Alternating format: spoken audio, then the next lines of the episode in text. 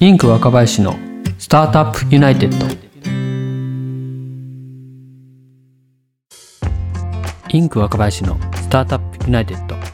この番組はシードスタートアップの資金調達を支援するインクの若林が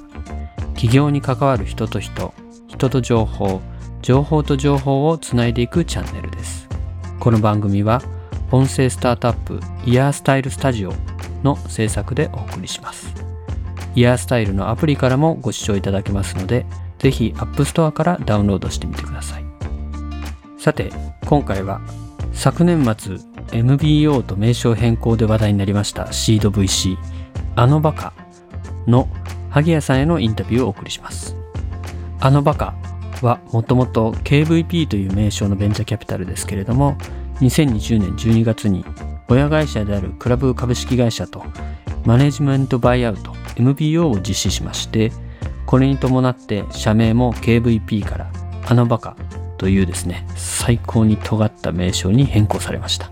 萩谷さんとの収録は KVP 時代に行ったものなんですけれども諸事情によりまして名称変更後の配信となりましたので本編中は KVP と言っております。また萩谷さんのポジションもですねキャピタリストと言ってますけれども現在はあのバカのパートナーとなっておられます。ご了承ください。それでは本編をお楽しみください。どうぞ。今回はシード VC の KVP から萩谷さんにお越しいただきました。萩谷さんよろしくお願いします。よろしくお願いします。萩谷さんに全3回お話を伺ってまいりたいと思います。今回は萩谷さんが KVP に入られたきっかけについてお話を伺っていきたいんですけども、そもそも私と萩谷さんが知り合ったきっかけって、うん当時週末ワーカーにはい。インターンしてた子が。今インキュベートファンドのコミュニティマネージャーやってるささみちゃんはい。はい。からご相談を受けて週末ワーカーさん KVP さんから出資受けてますよね、うんって話をしてたら、うん。ご紹介いただけるで、渋谷のおしゃれなお店でランチを3年前ぐらいですか？ですよね。その翌年のまあ KVP さんの忘年会に僕お邪魔して、いや、ありがとうございます。それが去年で、うん多分そうですね。3年ぐらい前なんですかね、うんって感じですね。若林さんのすごいお子さんが3、はい3 4人。4人？いるっていう話がすごい驚いた記憶が あります。鉄板のネタにさせていただいてる感じです。早速本題入るんですけど、はい。KVP さんにはい入られたきっかけっていうんですか、まあその前の、うキャリアのところから。はい。はい。そもそも KVP なんですけど、一応独立系の VC、シードあり、を対象とした VC としてあのやってまして、一応立て付けとしては親会社にモバイルゲームで上場しているクラブ株式会社っていうところがありますと。100%子会社で KVP をやっているんですけど、ファンド自体は外部の事業会社様だったり、金融機関様から、えっと、お金をお預かりしてファンドを立ち上げていって、なので独立系の VC としてやっておりますと。僕自身は新卒で親会社のクラブに入りまして、その時は2013年とかだったんですけど、モバイルゲームの市場がすごく伸びていて、まあ、パズドラ出始めたぐらいだったので、まあ、モバイルゲームっていうのが扱うトラフィックも多いですし、UI、UX もどうやってユーザーをこう継続して使ってもいただけるかとか、どういうふうにこうマネタイズしてやっていくかみたいなところが最前線だったので、まあ、そういったところを学びたいっていうところがあったので、そこに入りました。でモバイルゲームの運用と立ち上げっていうのをある程度経験したタイミングで、今後のキャリアどうしようかなってちょっと悩んでたタイミングでですね、KVP を今の代表の長野立ち上げていくっていうところで、ま、誘われまして、最初はベンチャーキャピタル大丈夫かなみたいなところもあったし、ベンチャーキャピタルどういった価値を世の中にこう出していくかっていうところも、まだまだ勉強不足ではあったんですけども、もっと新卒入った会社に貢献したいっていう思いも最初はあったので、まだ半年頑張ってみようっていうところで入りました。その後、何社ぐらいご担当されてるんですかそうですね。30社ぐらい見てますね。ツイッターとか見てると、はい萩谷さんがインタビューされたのとかみんなシェアしてるんですけど、うんうんうん。なんかちょいちょいいじられながらっていうか、うんうんうんいや本当ですよね。なんか愛されてるな、いや、すごい信頼されてるなっていうのをすごい感じます。まあ確かにいじられてますね。いじられてる。いじられてますね。まあ、ありがたいのか。いや、すごい、あの、ね。いい距離感なんだろうなって感じますよね。ね。僕もこうベンチキャピタル入って、まあ最初右も左も分からない状況だったんですけど、うん若手として担当させてもらって、こう、一番やっぱ大事にしてたのは、まあ投資させていただいて、ご支援させていただいてる企業様に、当事者意識っていうのをやっぱ強く持って携わるっていうことがやっぱ一番重要っていうふうに思ってたので、意識してやってきて、距離感いい形で携われたのかなと思ってます。萩谷さん、東北大のご出身。あ、そうですね。はい。はい。在学中に、うんうん。なんかウェブサービスを立ち上げたっていうふうに、はいはいはいプロフィール書いてあったんはいですけど、はいはい。どんなだったんですか？結構仙台っていいお店多くてですね、うん個人経営のお店とか、はただそういうところってなかなかタウンワークとか、まあ、ホットペッパーとか結構金額が少し高めのところだと載せにくくて求人困ってたりとかいうところがあったんですよね。そこをあの個人経営とか本当にいいところをピックアップしてまとめる、まあ、ウェブサービスみたいなのを作っていてめちゃめちゃ営業しましたね。どうだった結構いけたあ、でも本当仙台カフェとかで検索したら1位とか載ったりしていてで、トラフィックは作りながら求人事業とかやってはいたんですけど、はい。まあなかなかこうビジネスとして立ち上げていくのって大変だなとか、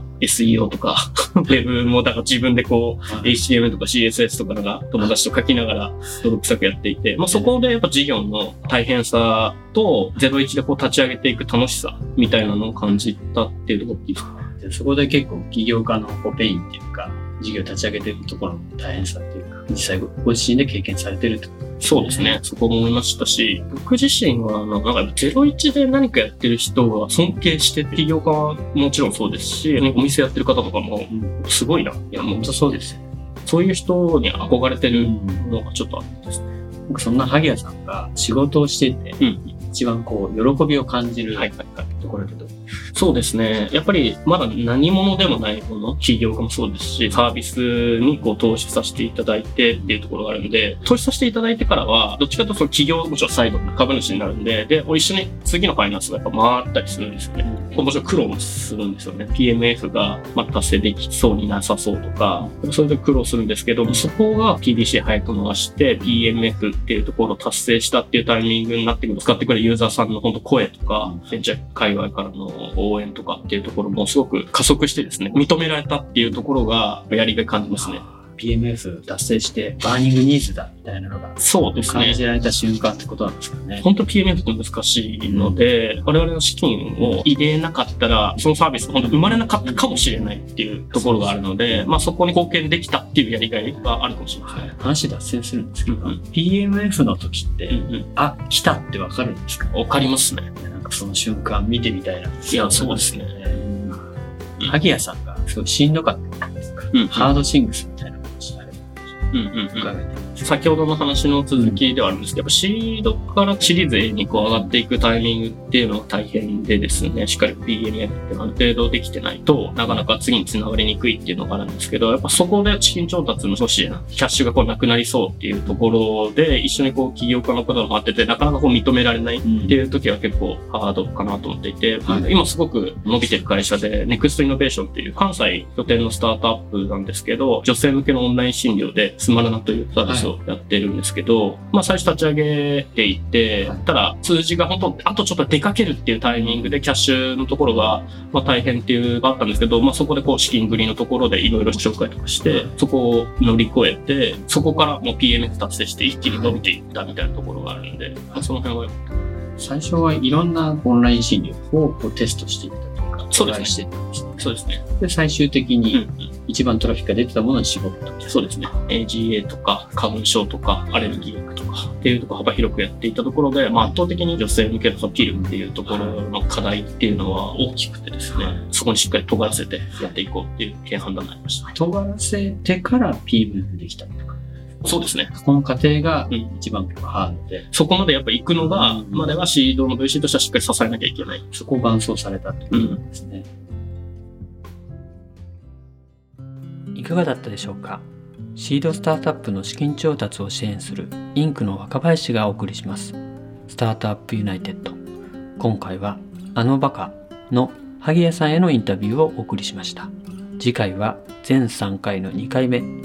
あのバカの投資スタンス、投資にあたって見ているポイントについてお送りします。どうぞお楽しみに。最後までお聞きいただきありがとうございます。